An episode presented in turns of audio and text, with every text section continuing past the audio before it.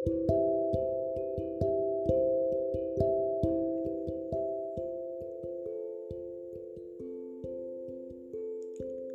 semuanya.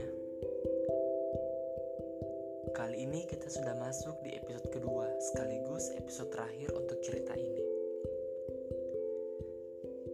Yuk kita mulai. Tak terasa aku sudah banyak melalui fase kehidupan seorang yang lebih dewasa dan mandiri Oh iya, aku juga selalu merindukan kamu kamu yang mengubah diriku menjadi seperti ini. Apa kabar sih kamu? Kamu masih ingat aku? Apakah kamu juga merindukan aku seperti diriku yang selalu merindukanmu?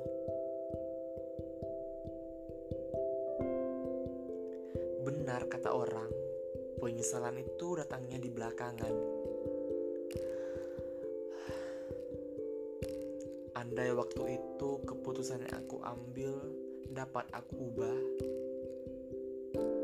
sekarang apakah kita masih akan tetap bersama? Pengen banget rasanya aku memutar waktu.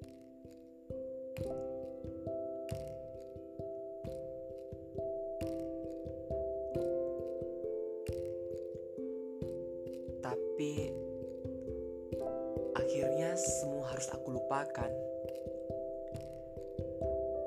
Kamu tahu nggak, diam-diam selama ini aku selalu menstalking kamu. Apakah kamu tahu saat pertama kali aku mengirim pesan untukmu? Aku berharap kita bisa bersama seperti 13 tahun yang lalu. Namun,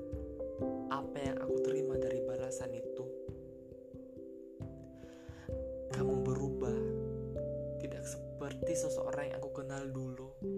Seseorang yang aku kenal dulu, dia selalu melindungiku. Dia memperhatikanku. Dan dia bisa membuat nyaman. Sudahlah. Aku harus melupakanmu.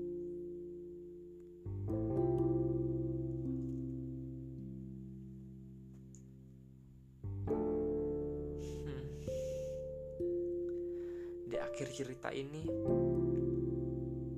aku ingin berterima kasih atas masa lalu yang kamu ciptakan untukku. Oh iya, selamat ya untuk kehidupan barumu bersama pasanganmu. Semoga kalian berbahagia selalu.